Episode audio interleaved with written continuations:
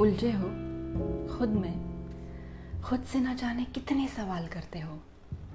कभी सुनी है गौर से खामोशी? सुन लो, शायद तुम्हें तुम्हारे अक्स से मुलाकात हो जाए। वो बिछड़ा हुआ दोस्त मिल जाए जो कहीं तुम में छुप कर बैठा है।